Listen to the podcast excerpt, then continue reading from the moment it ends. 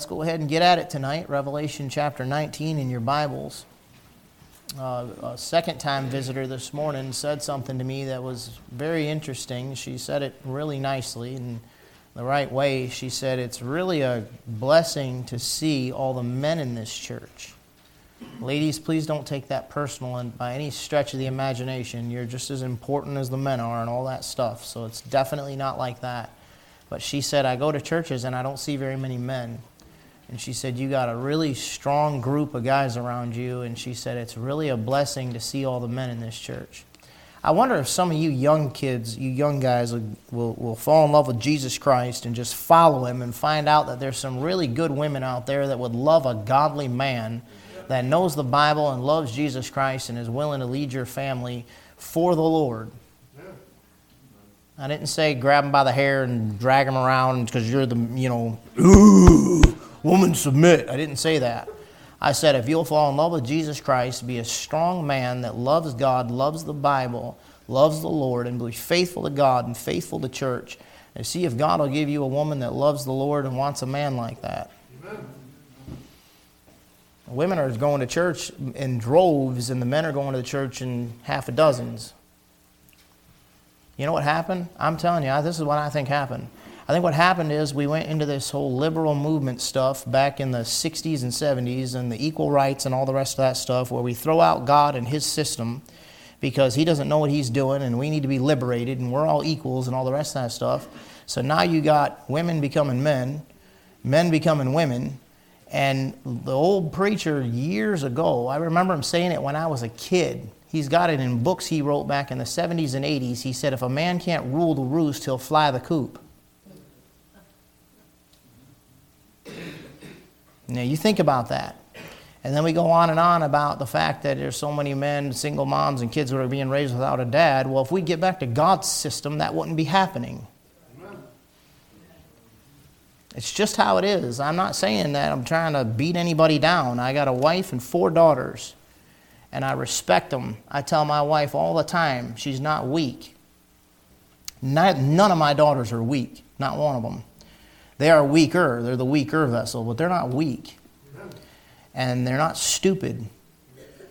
My wife's got a higher IQ than I got. And I'm proud of it. I'm not ashamed of it at all. I'm proud of her. I think the world of her. Before I even call my preacher, I ask my wife what she thinks. Did you doubt for two seconds who the head of my home is? Poor girl's followed me when she knew I was making mistakes literally across the country, pack up and move, and she knew I was wrong. she followed me anyways and prayed the whole time. Man, and God taught me some stuff and taught her some stuff, and she paid for it by submitting to me, but we've made it 21 so far. God help us. Like to get another 21 under our belt. My in laws, uh, Grace is uh, not going to say it out loud. Her older sister is 43. Mom and dad have been married 44, 45 years now. Pretty good, ain't it? I mean, man, we were talking about that on the way to church. Like, how long your mom and dad been married? Man, what a blessing. Ain't that cool? You know what it is? It's simple. It's just simple. We're just going to do it God's way and trust the Lord and work through it all and just one day at a time. You can't beat God's system. And I just appreciate her observation on that and her humility. I said, I sure hope that you don't feel like this is a male church, quote unquote. She said, No, no, that's not what I'm saying. I said, Good, okay, because I, I want you to feel comfortable and welcome here too. feel like this isn't a church. Somebody said a long time ago, this is really a family church. No, it's not. This isn't a church for the family. If you're single or you're, you know, you used to be married and you're not anymore, this is your church. Don't, don't start that, well, it's really a family church. No, it's not. We got a lot of families. Ain't that a blessing? Blessing, we got little kids. So don't get your nose all bent out of shape because you're sitting there feeling like, oh, it's a, it's a family church. That's the devil whispering in your ears. This ain't a family church. And by the way, this ain't a male church either. Our Savior's the one it's all about. He's a male, you know, Jesus Christ, but it's all about Him. But it is a blessing to have a masculine church and a bunch of men that are in church. That's a blessing, man. And I just appreciate you guys and your testimony. And what I'm trying to say is that you don't realize how just coming and sitting in that pew and saying amen and shaking your head and coming back and being faithful, you don't realize what the Lord might be doing and what may be coming down the road for us, what the Lord might do with us together. I'm pretty excited about it. And if all He does is give us each other, we're having a good time, aren't we? I, I'm in such a state where I could just stay where I'm at and just keep going the rest of my life and die happy right where I'm at. But I don't think the Lord's done with us. And it's just a real blessing. So thank you for being faithful. And I thought that was a moving observation. All right, I'll count that into my preaching time, okay? I will kind of want to get to a certain place tonight. I think we're going to get down through verse 7. And I'd like to get to that place and show you some things, but there's a couple of stopping points along the way that I got to point some things out to you. But Revelation chapter 19, let's read the passage. We'll start in verse 1 and read down through verse 7. It says, And after these things I heard a great voice of much people in heaven saying, Alleluia! Salvation and glory and honor and power unto the Lord our God, for true and righteous are his judgments. That's a great phrase. For he hath judged the great whore which did corrupt the earth with her fornication, and hath avenged the blood of his servants at her hand. And again they said, Alleluia! And her smoke rose up forever and ever. And the four and twenty elders and the four beasts fell down and worshipped God that sat on the throne, saying, Amen, Alleluia. And a voice came out of the throne, saying, Praise our God, all ye his servants, and ye that fear him, both small and great. And I heard, as it were, the voice of a great multitude, and as the voice of many waters, and the voice of many thunderings, saying, Alleluia, for the Lord God omnipotent reigneth. Let us be glad and rejoice and give honor to him. Now, watch this. For the marriage of the Lamb is come. We're going we're gonna drill down on that next week, and I'm probably going to show you some stuff on the board. Uh, actually, it'll be a couple weeks because next week I'm going to uh, do the mysteries. It's the fourth Sunday, right? Next week? Yeah. So we'll do the mysteries because the youth will be downstairs. So we'll do, get to it in a couple weeks. We'll drill down on that piece of it.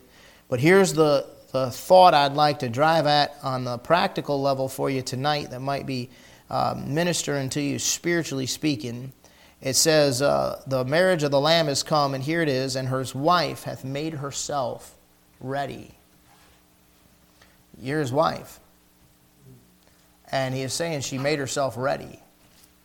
Uh, I think that's a great thought, but we got to teach down through here because we've been going through the book, and so I got to get to all this stuff. But I'd like to get down to that point tonight and try to help you a little bit with your walk with the Lord. Let's pray. Father, we love you tonight. We thank you for the great day you've already given us, not only in our morning service, Lord, and uh, the folks joining, and uh, Lord, the opportunity to pray with Mrs. Slabbert. God, we ask you to bless her and comfort her heart, show up, Help her to know we're praying. We know the effectual, fervent prayer of a righteous man availeth much, you said. And so we're praying. We want to keep praying. Uh, Lord, just a blessing today to get a text message from folks saying uh, during our prayer time. So I know more people were praying than just myself, Lord. I looked up and there was uh, tears all over the building.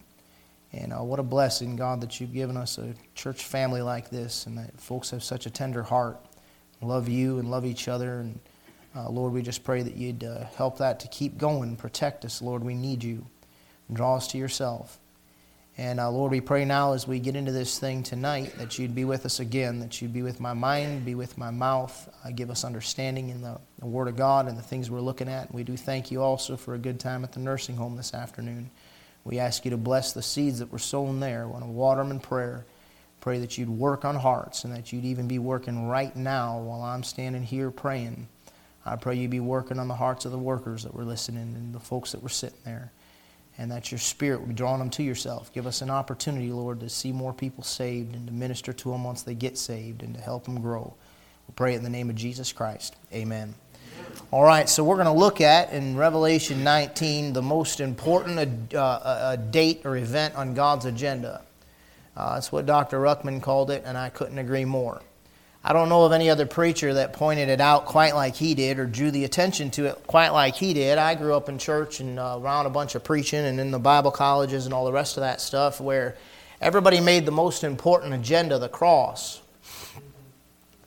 Let me just say this to you and me. I get it, right? I mean, from a human standpoint, I don't know of anything more important than the cross of Calvary. The fact that Jesus Christ bore my sins in his body on the tree. Uh, it can't get any bigger than that. Uh, it can't get any more important than that. That He paid my sin debt.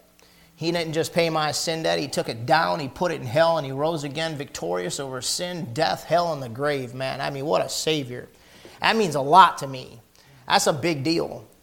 But you see, the cross, if that's all it was, that's, that's not real good for God. Watching His Son become sin. Something's wrong with any religious movement that wants to keep Jesus on the cross. That's why I've told you I don't necessarily pick at people having a cross. I don't have any objection to having a cross, you know, on the front of the, the building or whatever like that. It doesn't bother me. You're supposed to take up your cross and follow him, right? As a Christian. But remember, a cross is a curse. So a religious institution that's always crossing themselves, I got to wonder about. A religious institution that takes a, a, a, a Savior that would became sin for us on the cross cursed of God for us on the cross and keeps him on the cross, I got an issue with that. Something's wrong with that picture. That was not the most important day on God's agenda. That was God pouring out his son and making him an offering for our sin. The most important day on God's agenda is when his son comes back and gets what he's rightfully his and sits on that throne. The theme of the Bible is not the cross, no matter what the fundamentalists try to tell you. The theme of the Bible is a king and his kingdom. And what you're looking at now as you get down to the end of Revelation, as you look at this thing coming full circle, where God's sending his son back to set up his kingdom. And this is the most important event on God's agenda ever to be. And folks, I'm telling you, what a day that's going to be, man. I'm looking forward to it. I, just, I can't wait. I've tried to explain it to you before, and I believe I'm really accurate in telling you this. But it's hard for us as human beings to comprehend. I quoted it this morning. The Bible talks about death being swallowed up of life, right? I'm come that you may have life and that you might have it more abundantly. I really believe when we get to heaven, when we get to glory, when we actually get there in a glorified body, we're going to experience life on a level we've never experienced it before like so real that this feels like a dream in comparison to life when it's fully enwrapped in us. I mean, we're fully we're fully consumed by life. You're living in death. That's why after a long day on Sunday, I never made it home, and I told my wife, I'm like, "Good night, honey. I need you to bring me a change of shirt and whatnot. I stink." She said, "Nobody's getting that close to you. Don't worry about it. And if they are getting that close to you, they need to back up." I said, "Okay, you're right. No problem, right?" Well, I stink. You know why I stink? because I'm dying. That's toxins coming out of my body. You understand that? How do you think you really have life if you're living in a dying carcass? You know what you got to do every day? You got to die every night. You want to see me die? Turn a TV on. Nothing like it. I'm serious. I don't know. I've got my mom's disease. I sit down on the couch, and if you turn the TV on, I'm gone. I'm gone. I'm asked my kids. They just make fun of me to no end. Like, oh, you're such an old man. I'm like, I'm not old, okay? I got it from my mom. Started about two years ago, and it's just 7 o'clock. It could be 7 o'clock, and I'm like, oh, nothing like a TV. I pay attention to the TV, and it tunes me out of all the real thoughts. And so it's just like, it just numbs me out like a drug. You know what I mean? I'm just gone. You know why I'm falling asleep? Because if I don't, I'll die. You realize you'll die if you go long enough without sleeping? It'll kill you. And you can't make it that long either. And you know what happens every morning? You're resurrected. You know what you're living? You're living a type and a sign of death and resurrection over and over and over and over and over again like that till you actually die. You don't have life. This is life, man. I mean, when we're going to be coming back with Jesus Christ, we're going to be experiencing life in a glorified body where you don't have to sleep. There's no night there. Ain't it going to be awesome? You guys want to eat? Sure. What you got? I don't know this manna, man. It tastes so good. It's like honey and sugar. And guess what? You can eat it and eat it and eat it, and your body assimilates every bit of it perfectly. I don't think there's, just guessing, okay? Just give me a break for a second. I don't think there's any excrement. Did I say that tactfully enough for you? I think your body just uses it all up because it's perfect glorified food in a perfect glorified body, and nothing, none of it goes to fat. You know, it's just all good. You don't gain any weight at all. I mean, it's just going to be a blessing to be there. You understand what I'm saying? In his presence is fullness of joy, and at his right hand pleasures evermore. And the beauty of those pleasures is there's no season to it where now you got to reap what you sow, because sin is pleasurable for a season. And sin when it is finished bringeth forth death. But the pleasure with God is going to be the ultimate pleasure with no regret. Man, I'm telling you, can I just, I'm just telling you, that's something to live for. Do you understand what I'm talking about? That's a reason to deny your flesh, which what I'm saying will make sense in a few minutes when we get to the end here. That's a reason to deny your flesh and say, you know what? No, I'm going to pass this little test right now, this short little life I got, this little test in front of me today, the test in front of me tomorrow. I'm going to pass those tests. You know why? Because I got something really worth living for. It's going to pay off later. So, what we got in verse number one, he says, After these things, I, I, I heard a great voice and much people in heaven saying, Alleluia. Alleluia is two Hebrew words combined, which means praise ye Jehovah. And I think that's interesting that in your King James Bible, which is inerrant, infallible, and inspired, by the way, and preserved, is the King James Bible inspired or preserved? Yep. 100%. He puts that word in there that doesn't really make a lot of sense in English. Here's what's interesting about it. So they're saying, Alleluia, salvation and glory and honor and power unto the Lord our God. Man, what a blessing. You know what's interesting about it? Go back to 1 Corinthians chapter 13. At these end days that you're living in, there's this weirdness going on in a lot of religions, and they talk about, you know, all this speaking in tongues stuff and speaking in a heavenly language, right? Uh, tongues of angels. Well, you don't have a whole lot in the Bible that can explain to you whether or not there's a language in heaven, but if we don't just define things privately and based on our personal experiences, but we run the references and study the Word of God because we're commanded to do that. I'll preach to you on it next Sunday morning. You're, that Bible is so important, you have no idea. I mean, you probably do, but I'm just saying you have no idea how important that book is. If you start defining things in the Bible based on the Bible, you let God speak for himself, you got maybe a little answer to what it might be. But if you just go over to this verse and it says, Though I speak with the tongues of men and of angels and have not charity, I become a sounding brass and a tinkling cymbal. Well, instead of paying attention to what he's saying and showing you the importance of charity, it's more important for you to have charity than it is for you to be a martyr. Preached about that this morning right? People laying their bodies down. Well, he says it's more important, though I give my body to be burned in 1 Corinthians 13 and have not charity, it profiteth me nothing. Now, we, we 21st century Americans can sure enough have some charity, can't we?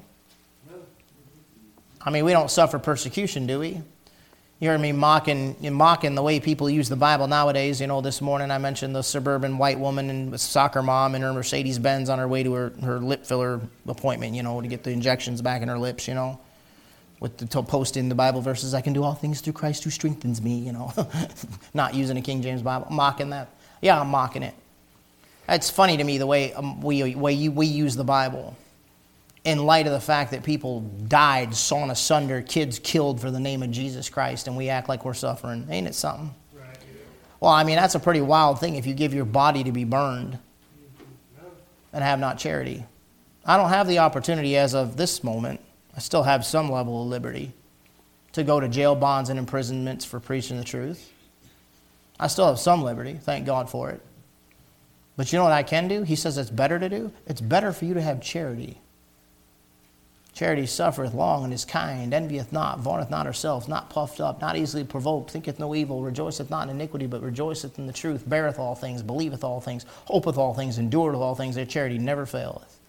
Charity is not love, they're different. Charity spelled C H A R I T Y, love spelled L O V E. Charity is a spiritual thing.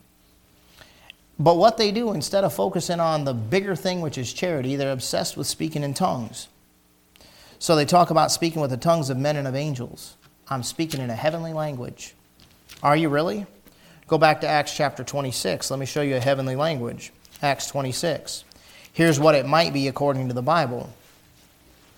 Acts 26 14. Had a guy meet with me one time. He was years and years ago. He was coming to the storefront. His wife would pick him up and drop him off because he didn't have a license. He just got out of prison, and he was a big time Pentecostal. He's a stay at home dad while she worked, and uh, and uh, and I'm sorry, but zero respect. She's killing herself to make ends meet, and you're vacuuming the floors. No wonder your life's a train wreck. Do what God told you to do and get to work, bro. Anyways, he said, you know, he speaks in tongues and prays in tongues and all this kind of stuff, and he's, you know, vacuuming the floor, and the Holy Ghost fell on him and knocked him to the floor, and he was crying out in a language he didn't even know what he was saying, but he had goosebumps all over him, and he was just blabbering in a heavenly language and weeping and praising God. And I said, What were you saying? Oh, I don't know, it was a heavenly language. So how do you know it wasn't a devil? I felt so good. Well, Satan appears as an angel of light and his ministers as ministers of righteousness. How do you know it's the Holy Spirit? I said, Brother, if I can show you unquestionably, conclusively from the Bible that you're wrong, will you follow the Bible? He said, Yes, sir. I said, Will you deny your experiences? Whatever you experience, will you deny your experience to allow God to be true? Like the Bible says, Yea, let God be true, but every man a liar. Will you do it? He said, Yes, I will. I said, Okay, then let's meet. He said, I'd love to come into the meeting, sat down, and we started running references on speaking in tongues and all the rest of that stuff. And I'm turning verse to verse to verse. And he's, yeah, but, yeah, but, yeah, but, yeah, but. And I'm like, okay, well, let's let the Bible speak for itself. And I'm showing him the Bible verses. And he's turning beet red. Getting more and more frustrated. I said, he's like, you're wrong, you're wrong. I said, no, I, no, it's not me and you. It's what does the Bible say? I'm not wrong. You're saying God's wrong. I'm showing you what the Bible says. This isn't between us, man. You're wrong, you're wrong. I said, no, no, that's you're missing the point. I'm just showing you the verses. You're telling me what happened to you. I'm showing you what God said. You got a decision to make. Are you going with what happened to you or are you going with what God said? You know what he did? He jumps up out of the chair. You know what I was in prison for? I'll beat your head in. I said, Oh, that's the Spirit of God, huh? I thought you were full of the Spirit. I'll beat you. I said, We're done. Go call your wife and have her come pick you up. what did he do? He didn't beat me. I know that. I mean, I don't know why. Maybe God put a bubble around me or something, but I said, God doesn't, the Spirit of God ain't interested in giving you tongues. He's interested in giving you a bridle for the tongue you got. And the Bible says the spirit of the prophets are subject unto the prophets. So you're not in the spirit of God right now. You're going to beat me for what? Showing you Bible verses? That interesting? So let's look at the Bible. Acts 26 14. And when we were all fallen to the earth, I heard a voice speaking unto me and saying, In what tongue?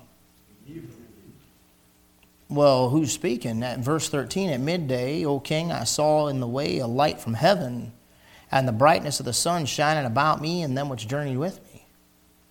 He falls to the earth, and what's the voice from heaven saying, speaking in? If there's a heavenly language, that's the one. Ain't that interesting? So you go back in Revelation chapter 19, and in your King James Bible, the Lord gives you a Hebrew word because they're coming out of heaven and they're speaking from heaven oh, we need to update that because that doesn't make any sense in English. That's hallelujah or whatever you're going to do with it. Nope. God knew what He was doing when He gave you that Bible. You don't need to correct the Bible, you need to study it. It doesn't all make sense right away. Isn't that kind of part of why we're here tonight? Ain't that why you're supposed to have a prayerful heart when you read? Ain't you supposed to trust it when you don't understand it? Aren't you supposed to reread it, not rewrite it? That, don't add to his word or take from his word, lest he reprove thee and thou be found a liar. God's going to say, Why'd you change that? And you're going to say, Well, it didn't make sense in English. That's not the way we say it, or whatever you're going to do. And He's going to say, Well, I was trying to show you something, stupid. What'd you mess with my words for? Ain't that interesting? Mm-hmm. All right, but that's not the subject I want to get to tonight. Let's go to the next verse. Verse 2 For true and righteous are His judgments. That's a good line. I'm glad God's true and I'm glad God's righteous. And I'm glad about this. Can I say this in this modern day? I'm glad God judges. Judge not that ye be not judged. You take one verse, pull it out of context, don't even know who it's talking to or what it's talking about, and run around using that as a way you can't tell me I'm right or wrong about anything. God's a judging God and a God of judgment, and I'm thankful for it. You know what I get tired of? I get tired of seeing unfairness. I get tired of seeing things that just aren't right and they're just painful in this world. I'm standing out there Friday night, and this woman comes up there with her little girl, little eight year old girl. Real, real pretty kid, real sweet kid, real clean. Not, don't have any money, but she was clean and hair was braided and the whole nine yards. And Mama obviously has had a hard time. I'll just leave it at that. I mean, she, she obviously has had some, some hard times in her life. She's probably had some issues, some addictions and things like that, probably, guessing. Probably a good guess. She takes that little eight year old girl and she stands her right like this in front of me and she holds her shoulders and she says, Listen to the preacher. Just stand that little girl standing there.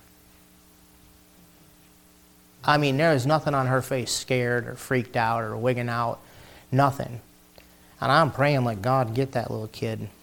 I don't know what she's thinking. I'm in a hoodie and another hoodie and another hoodie and then a stocking cap and gloves and freezing cold. My toes were beet red.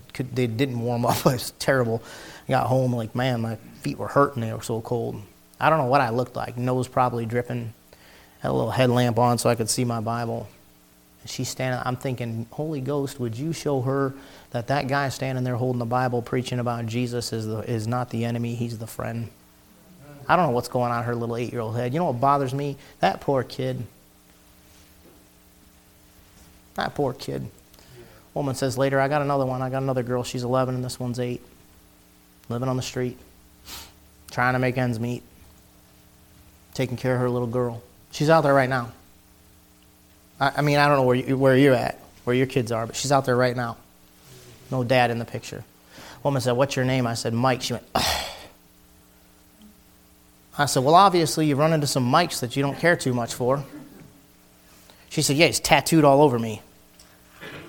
Her dad was Mike. I said, Well, you know, if you were born in the 60s, 70s, or 80s, you got a, and you were male, you got a 50% chance of being a Mike. Don't hold it against me. She said, That's true, ain't it? I said, Yeah, it is. I said, But not all of them are the devil. Some of them love the Lord. That poor little kid, that's not fair. What did that kid do? See, it bothers me. It bothers me a lot. I'd sure like to have somewhere for him to go. get off these streets. Let's get cleaned up. Let's get around some good people. Mom went and put her in the car and came back around the corner and back to get some more stuff. And Brother Joe can't help himself, you know. He's just seen too many of them get snatched up and murdered. He had too many, he's feeding, he's talking to us about feeding serial killers that he knows by name and know him by name and he knew for a decade. And they're coming eating at his table. And they're murdering these girls that he's been ministering to out there on the streets, and they're burying the bodies. He said, I was standing here preaching, feeding him, and right around the corner on that block, there's two of my girls dead while I'm feeding this serial killer. Hey, brother Joe, how you doing? Hey, man, how you doing? What do you need? We got some boots over here for you. If I'd have known, if I'd have known, if I'd have known, we had to call the cops. I'd have killed them. Like, I know, I know. Back up, old man. I'm scared of you. that bothers me. It's not right. It ain't fair. She puts the little girl in the car. She comes over there, and Joe walks over. He can't help himself. Where'd Joe go? He's standing over there by the car, making sure nobody does nothing to her, looking in the window at her. And he's like, Grandpa, big old grandpa that he is, you know, his grandpa heart coming out. He's like, I'm here watching you. Bothers me. I'm sick of this world. I'm sick of creeps getting away with being creepy. I'm sick of people being able to hurt people. I'm sick of people being able to get put down and mistreated. I'm tired of it. You know, the day is coming, Jesus Christ is coming back, and He's going to straighten it all up. He's true and He's righteous, and His judgments are right. And what He's going to do is He's going to judge that great whore. We've already taught extensively on who she is, and by now you should know who she is, and if you don't, it's because you don't want to know. That's the Roman Catholic Church. Go back and listen to the other lessons if you don't know. That's the great whore, which hath corrupted the earth with her fornication, and he hath avenged the blood of his servants at her hand. That's that wonder that John said with the great admiration he wondered at it because here she is claiming the name of Christ. It's a mystery, Babylon the Great. It's one of the mysteries preachers are supposed to teach you, and they're not being taught nowadays. And that mystery, just like the church is a mystery, we're one body, but we're all separate. We're one body, but we're all over the globe. It's a wild thing, ain't it? We're men and women, but we're the bride. That's a mystery. You can't figure that out. It's like the mystery of godliness God manifest in the flesh. While he sat on a throne in heaven, he came down and went into a woman's womb. Now, listen, for you thinkers, for you smart people, for you scientists, listen to me for a second. That's a miracle. Okay? There's your science on it. It's a miracle. But please don't forget, as we come now, let us reason together, saith the Lord. Please don't forget that that's only really 50% of a miracle, because you were born in a woman's womb too, which in and of itself is a miracle. And to say that we just evolved by a big bang and gradually got here on our own is a 100% miracle. Does that make sense? So it's you, oh, I believe in the Big Bang, I don't believe in God. Okay, well, then you got more faith, perverted, unjust, not the right kind of faith, but to use the word, you got more faith, quote unquote, than we got. So don't mock me for having faith in God. It's just blind faith. A guy said that to me recently. So then it's just blind faith. I said, No, Doc, it's not blind faith. The entrance of thy words giveth light, giveth understanding unto the simple. It's come now, let us reason together, saith the Lord. It's reasonable faith based on what God said, and it stands up scientifically since you're so smart, old man. You're smarter than God. You know what bothers me? I've been witnessing to him for a long time. That's what bothers me. And the more you reject the light, because I know God's dealing with them, the more you reject the light, the hotter your hell's getting. Quit putting me in that position. Walk away and leave it alone. Or get saved. See, it bothers me. I'm not mean. I don't look mean, I sound mean. I'm not mean. You got to understand that bothers me. Mocking Christian people because you got faith in the Bible. Yeah, you judgmental jerk, you prejudiced judgmental jerk. You've never read it cover to cover, but you're going to mock me for believing it? Come on. Don't prejudge. That's prejudice, right? Prejudgment. Drives me nuts. So I'm saying this to you because I love you and I don't want you to let them get in your head. You kids don't let the teachers at school, don't you respect them because they're teachers and it's a good testimony. And it's not a good testimony for you to be a snarky little brat to somebody who's old enough to be your parent or they're not. They might have just got through school and be 20 and you know your teacher, you're supposed to respect the authority. But don't you dare let the devil use them to get in your head to doubt God. Amen. You need the truth. Amen.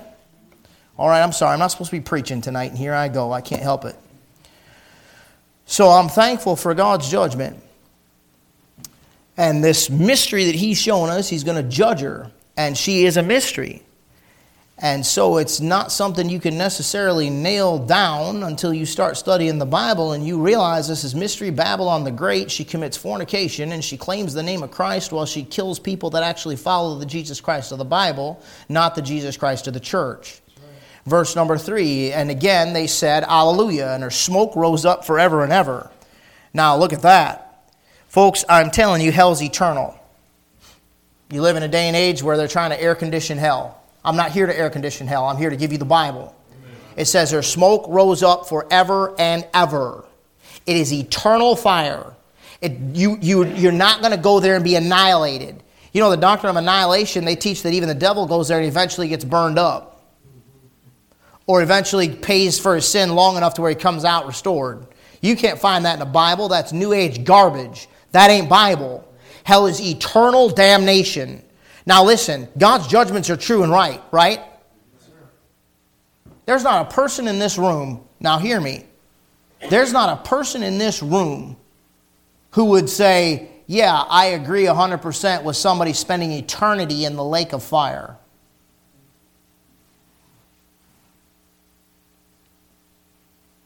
Yeah, yeah, it stiffens up, doesn't it? That's a long time. You know why? You don't see sin like God sees it. That's exactly why. And it's just. And God gives every one of them a chance. And when they reject eternity and they reject the gravity and the magnitude and the power of what the Lord Jesus Christ did for them and snub their nose at the Son of God and walk away from it, they got coming what God says they got coming, and it's right. I know it's not palatable. I get that. That's why preachers avoid preaching on it. But if some of you and some of us would get a hold of the gravity of hell, we'd be a little bit bolder of a witness. We'd pray a little harder for our lost loved ones. I'll bet you some people would be willing to push away from the table for at least a meal or two. And when you build up to it, maybe about three meals, which means including sleeping time, so I'm talking about running 24 hours, just to fast and pray for your loved ones. I'm not pushing you to fasting and praying. I'm pushing you first to start trying just saying something, just trying to invite, just trying to pray. And if it's not getting anywhere, how about fasting for them? I mean, they don't have to join your church, man. At least if they trust Christ as their Savior. At least if you can let them know how important it is for them to get saved. They don't have to come. If you can't get them and they got questions, bring them. I'm, I'm love to see them come to church. I love to help. I'll do what I can to work with you to see souls won for Christ. You understand that? But at least try. That's a long time, man. Verse 4 And the four and twenty elders, we saw them back in chapter 4, and the four beasts fell down and worshiped God that sat on the throne, saying, Amen, Alleluia. Man, what a scene that's going to be. Beasts in heaven, glorified pure, holy ones, just stuff you've never seen before. That's cool stuff, ain't it? Verse 5 And the voice came out of the throne, saying, Praise our God, all ye his servants, and ye that fear him, both small and great. These are Jews coming out of the tribulation period, his servants. You see that? Not his wife.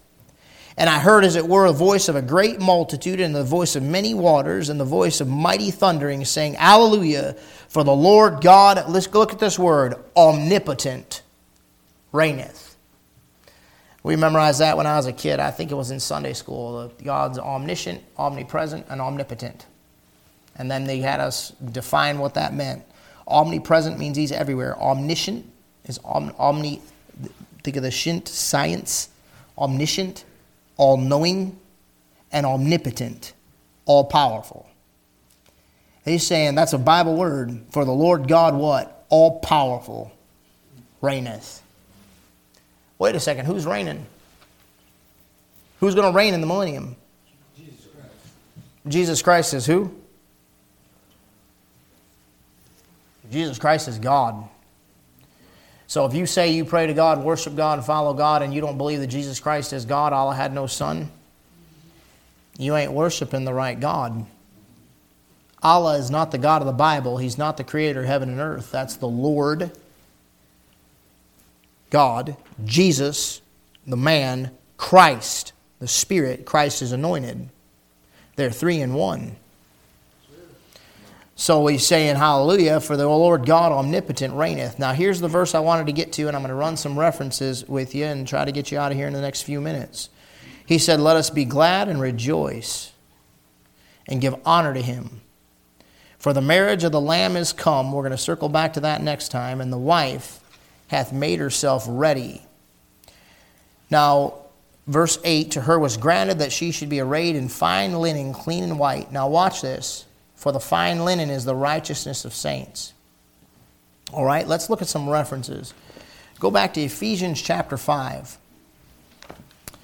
You need to understand the difference between imputed righteousness and your personal righteousness. You guys know what your imputed righteousness is, right? What, what, what is imputed righteousness? It's righteousness that's given to you that's not of you or from you. That's your salvation. In your salvation, you had righteousness of Jesus Christ imputed to your soul. So when God looks at you, as far as your salvation is concerned, he sees perfect righteousness because he sees Jesus Christ and what he did. Is that making sense? Yes, your personal righteousness is different from your imputed righteousness. This is how a saved person, because we don't have time to teach it all, but for, in case you don't understand, I'll throw it out there to you just for food, food for thought, kind of bring you along, and I can answer the questions personally if you'd like later. But when it comes to your soul's salvation in the New Testament, you have what the Bible says is the circumcision made without hands in the putting off of the body of the sins of the flesh. So, what happened to you in the New Testament when you get saved, this didn't happen in the Old Testament, is God literally cut your spirit, your soul, away from your body while it stayed inside of you. It's the circumcision made without hands, according to Colossians. It's a spiritual circumcision. It talks about a spiritual baptism. We baptize in water, but every time you see the word baptism in the Bible, it's not talking necessarily about your water baptism, believer's baptism. It's talking sometimes about being immersed into Christ, fully immersed into Him, into His body. So, right now, if you touch something sinful, It'll defile your flesh, your personal righteousness, but it won't impact your soul. You guys know that already, right? Everybody understand that? Because of the circumcision made without hands, the Holy Spirit of God lives in you and promised He'd never leave you or forsake you. Says you're sealed unto the day of redemption. How can a Holy Spirit of God live in some people when they're lost? I mean, I mean they're saved, but they're living like they're lost. I've said it before and I take a lot of heat for it, so I'll say it again. no, really, I do. You can be in the middle of smoking a crack pipe, drop dead, and go straight to heaven if you're born again. A saved man can do anything a lost man can do, and in the middle of his sin, drop dead and go straight to heaven. Now, how would you say something so ridiculous and bold when the Bible says, He that endureth to the end shall be saved? And if you continue in those things, if you turn from them, there's a certain fearful looking for a judgment. We're not of them that turn back unto perdition, but believe in it. And they'll start quoting all these verses to me. You know, they go to the Gospels, Matthew, Mark, and Luke, and they go over to Hebrews and James, and that's where they get all their ammo against me. Because they don't understand rightly dividing the word of truth. They don't understand the mystery of the one body. They don't even understand the basics of salvation because when you're saved in the New Testament, your soul gets cut away from that sinful flesh. Paul said, In me that is in my flesh dwelleth no good thing. For the will is present with me, but how to perform that which is good I find not. I find a law of sin in my members. You're not under the law. The law is a schoolmaster to bring you to Christ. When you got to Christ, you got righteousness imputed to your soul, and now you can go to heaven because of the righteousness of Jesus Christ. Okay? Not going to affect your salvation. Now, here's the catch. People think then, well, you people, you once saved, always saved people just live like the devil. Well, I don't know. I know a lot of once saved, always saved people. That's like my crowd. And some of the best Christians I've ever met who do the most works of people I know are once saved, always saved. Joe said the other day he worked 15 hours straight and then went out and got out on the street and was out there at night still feeding people. And he's been doing it for 47 years. You know what he's got for it? A broken heart. Struggles with depression. People he ministers to for years and has great hope in dead. That's what he got for it and he's once saved, always saved. Don't give me that stuff. We do believe in good works. You better believe we believe in good works. We just know that the good works don't come from us, it comes from Jesus Christ, and we do it because we love Him and because our personal righteousness matters. You're preparing yourself for the day that you see Jesus Christ, and so your rewards and or rebuke at the judgment seat of Jesus Christ is based on what you do for Him after you're saved. We believe in good works. I don't believe for a second that I can go live like I want to live, do what I want to do, cuss, drink, smoke, watch what I want to watch, listen to what I want to listen to, cheat on my wife, do anything else I want to do or the flesh wants me to do, and have no repercussions for it. I don't believe that for a second. I believe if I do any of that stuff that I just named, I believe God Almighty, my Father, like I talked to you about this morning, is going to whoop me, boy. And I think He'll whoop me at this point in my life. I think He'd just straight go to just, you're done. This cause many are weak, sickly, and many sleep. Tell me we don't believe in works. We believe God will take us home early for not following Him, for not doing right. If we push Him, we don't listen to Him. We believe His judgment can go that far. but we don't believe that saves us. And we don't believe it keeps us saved. So, as born again Christians who believe in eternal security, we most definitely believe in good works. And that's our personal righteousness. What you're doing is you're preparing yourself, you're sewing together some robes of righteousness so that you don't, I'll show you the passage, so you don't walk naked in that day. The shame of your nakedness appearing when you get to heaven, he sewed nothing together. This guy got saved, he got fire insurance, he's not going to hell, but he's got nothing to present to the Lord. Let's run some references. I'm going to try to be quick about it. Ephesians chapter 5, look at verse 27 uh, verse 26, excuse me, that he might sanctify and cleanse it with the washing of water by the word. How does God clean you up and get you ready? Washing you with the water by the word. That's why you need to be in church, in a church that preaches and teaches the Bible clearly and methodically and faithfully over the long haul, because it'll get you ready to see the Lord when you die. Look at the next verse. That he might present it to himself a glorious church. Now, watch it not having spot or wrinkle or any such thing, but that it should be holy and without blemish. You know what God wants when He gets you there? He wants to see you ready. That what we saw in Revelation 19, the wife have made herself ready. He wants to see you ready. He wants to see you without spot, without blemish. He doesn't want you walking in there with your wedding uh, dress all wrinkled up and crinkled up and trashed and stained and coffee spills and cigarette burns and yellow sweat stains on it. He wants you to walk in there ready. Let's go to another passage. Look at Romans chapter 14, verse 10.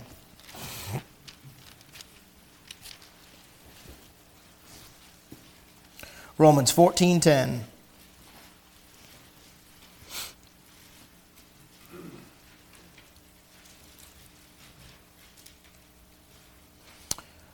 For why dost thou judge thy brother? Or why dost thou set at naught thy brother? For we shall all stand before the judgment seat of Christ. In other words, he's saying, the Lord's going to judge them. Why don't you leave them alone? Your brother. This is saved people. The judgment seat of Christ is a judgment for born again, saved people. And this is happening during the tribulation period while they're down there on the earth going through that. You're up in heaven being judged, getting ready for the, for the wedding, for the marriage supper. But before the marriage supper, you got your judgment. And He's going to judge you for what you did in your life after salvation. And the motives of why you did what you did are important to the Lord. Look at 1 Corinthians chapter 3. Your methods might not be perfect, but what's your motive? In other words, why are you here tonight? Are you here tonight because you're spiritual? I'd rather people come to my church once a month than go up the road once a month. I'm glad you're back tonight. I really am. I love to see it filling up on Sunday nights and Wednesday nights. You have no idea how much it helps and encourages me to see it. I mean, I put a lot of work into it, and it's a blessing to have a lot of people coming if I'm putting a lot of work in. I, am going to put the work in either way. I love it when you come. I sure never want you to feel pressured to come. I want you to come because you want to be here. See, motive. You came here tonight because, oh, we got a pastor's going to wonder where we are. I want to answer all the questions. I don't ask usually. I try to find a fine balance on that, not pressure you, not make you feel that way. I want you here because you want to be here. You're here tonight because you want to be here tonight? Then you just put something together for the judgment seat of Christ. Isn't that a blessing? It's literally that simple? Yeah, it's that simple. Of course it is. 1 Corinthians chapter 3 verse 9, for we are laborers together with God, ye are God's husbandry, ye are God's building. According to the grace of God which is given to me as a wise master builder, I've laid the foundation and another buildeth thereon. But let every man take heed how, see that? How he buildeth thereupon. For other foundation can no man lay than that which is laid, which is Jesus Christ. That's the foundation. Now watch. How are you building on Christ? The foundation is salvation. Did you get saved? Okay, then you're on the right foundation. Now you got to build on him. Now, if any man build upon this foundation, watch gold, silver, precious stones. Is that what you're building? Well, gold represents deity, silver represents redemption. That's Jesus Christ. So one would represent God the Father, one would represent Jesus Christ in salvation. Precious stones represent people. His body, his bride, soul winning, that kind of thing. What are you building on? You could also build on that foundation. That's a good foundation, right? You can also build wood, hay, and stubble. You know what those are? Those are dead things. That's what you do in and for and by the power of the flesh, even if you come to church by the power of the flesh. It's wood, hay, and stubble. And when you get to the judgment seat of Christ, verse 13, every man's work shall be made manifest, for the day shall declare it. Right now, we can't tell what your motive is. We just know you're here. We don't know why. I don't know what your prayer life is like. I don't know what your Bible reading like. I don't know what your walk with Jesus Christ is like. I don't know how much He's in your thoughts from day to day and moment to moment throughout your day. I don't know how much you're ministering to Him and telling Him you love Him and getting closer to Him. I don't know. I can't tell about it. It's going to be manifest one day. We're going to see it. For the day shall declare it, because it shall be revealed by fire and the fire shall try every man's work of what sort it is. I got that underlined in my Bible, what sort it is. If any man's work abide, which he hath built thereupon, he shall receive a reward. And if any man's work shall be burned, he shall suffer loss. Watch it. But he himself shall be saved, yet so as by fire. you get to heaven and you did nothing for God, you just lived for yourself, and what you did do, quote, for God, unquote, is wood, hay, and stubble, just in the power of the flesh. Not out of a heart of love for the Lord and obsession with Jesus Christ and obedience and submission and, and all that to Him, but just like just your religious thing. The fire is going to hit that stuff and burn it up. You know what fire does to gold and silver and precious stones? It purifies it even what I do for God the right way, since I'm so weak, He's so merciful. He purifies my efforts at the judgment seat of Christ. Ain't that a blessing? Because do you ever go, did I do it for the right reason? I thought I did for the Maybe I didn't. I don't know. I don't know my own heart. Relax. do your best you can, and God will purify it. But you show up there and you got nothing but wood, hay, and stubble, the Lord help you. That's going to be a bad, bad, bad thing. 2 Corinthians 11, almost done, just a couple more. 2 Corinthians 11, look at verse 30.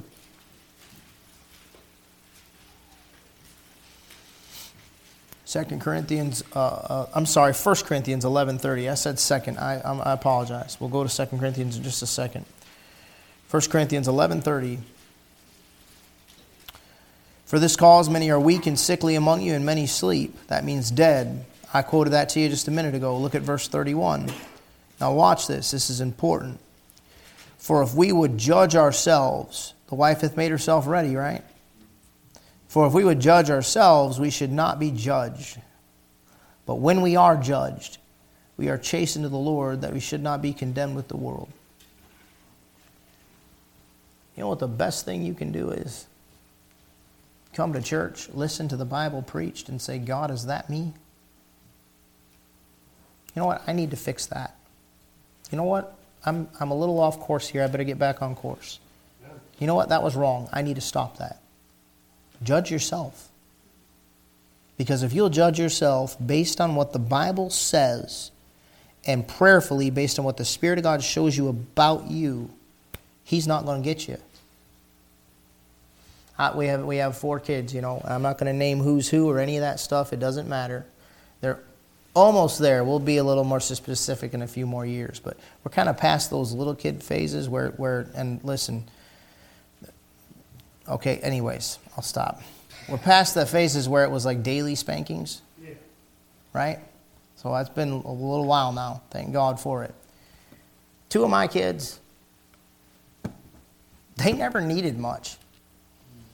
Yeah, you know, they, they, we set them off on the right foot. They understood what a spanking was pretty early. And after that, it was like, well, no more of that, right? They'd course correct voluntarily. Two of my kids didn't want to judge themselves. You understand what I'm saying? There's like no course correction. we had to just kind of like get to work, you know what I mean? We need rotator cuff replacements from those two kids. You only got to be as hard on them as they make you be. You understand? You know what you never want to do as a parent? You never want to break their spirit. You want to break their will. You want to get them to a point where they say, it ain't worth it. You don't beat them till you break their spirit. like, I was just scratching my head, honey. Something's wrong if that's happening, right? But you got to break that will. That's your father. Why don't you be one of the ones where he says, eh, I got a kid over there. I just got to give him a dirty look. I'm sorry, Dad. Like, chill out, okay? I just gave you a dirty look. I didn't mean to overcorrect you. I mean, good night, you know? Ain't that a blessing? Be that one. And you do that by judging yourself. Go to 2 Corinthians chapter 5. God gives you that's what that's the beauty of preaching. I don't ever understand why people get so bent out of shape about straight hard preaching. The beauty of straight hard preaching is it's God's chance to point it out to you. And I know, I know I'm abrasive. I'm, i try to be careful. I want to be what God wants me to be, but I don't want to be disrespectful either, overstep. I, I pray about it, and I hate listening to myself. It's so hard for me to listen to myself. And sometimes I do and I cringe, right? I just, ugh. But look, that's the sweetest way God can speak to you is through another man who understands the problem because he's part of the problem and trying to tell you from from needy soul to needy soul here's what god says in the book. I mean could it be any gentler than that? People just okay well just go deal with god between you and him then. Good luck. I'd rather say wow preacher that's good. That's in the book ain't it? All right lord i need to i need to fix that I'm getting ready. I'm getting ready. You understand what I'm doing? You understand what I'm doing? I'm getting ready. I'm getting ready for the most important event ever. 2 Corinthians 5, verse 9. Wherefore we labor, that whether present or absent, we may be accepted of him. For we must all appear before the judgment seat of Christ, that every one may receive the things done in his body your works, according to that he hath done, whether it be good or bad. You're not at the judgment seat of Christ if you're not saved. You're going to the great white throne judgment if you're lost, which we'll see in a few weeks. But if you're saved, you're at the judgment seat of Christ. And you're going to receive whether good or bad. Knowing therefore, verse number 11, the terror of the Lord, we persuade men. But we are made manifest unto God, and I trust also are made manifest to your conscience. Look at, uh, let's look at one more passage, and then we'll stop for tonight. Go to 2 Timothy chapter 2. 2 Timothy chapter 2.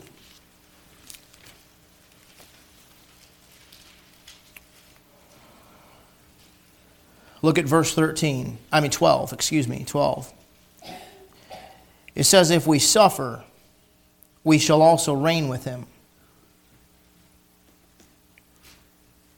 Watch it. If we deny him, he also will deny us. See, you're going to lose your salvation. Where do you see that in the passage? Why did your mind just jump to denying us meant you lost your salvation? Because look at the next verse if we believe not, yet he abideth faithful, he cannot deny himself. You know what you are? You're his bride. You know what that means? These two become one flesh. It's the mystery of the one body. You're his body. You're the body of Christ. The Lord knoweth them that are his, and let everyone that nameth the name of Christ depart from iniquity. Whether you depart from iniquity or not, the Lord knows whether or not you're part of his body. If we suffer, we'll reign. What that thing is telling you is that if you'll suffer, deny the flesh, submit to God, get right with God, say no to sin, and suffer like that as a Christian, He's going to give you an opportunity to reign with Him in the millennium as a reward. Because He's coming back in Revelation 19 to set up a kingdom and in that kingdom, there's structure and government and authority. And you're going to be running. We're going to be busy for a thousand years. We're not going to be sitting around floating around on clouds in baby diapers with harps and wings, bored out of our cotton picking gourd. Nothing sounds more boring than that, you know? I mean, it'd be cool for a minute or two, like, wow, look at this, man, we're way up there. And then after a while, it's like, what am I going to stare around at blue forever? I mean, I'm sick of this stupid harp, you know? You're going to be busy, man. He's got a system going on for a thousand years.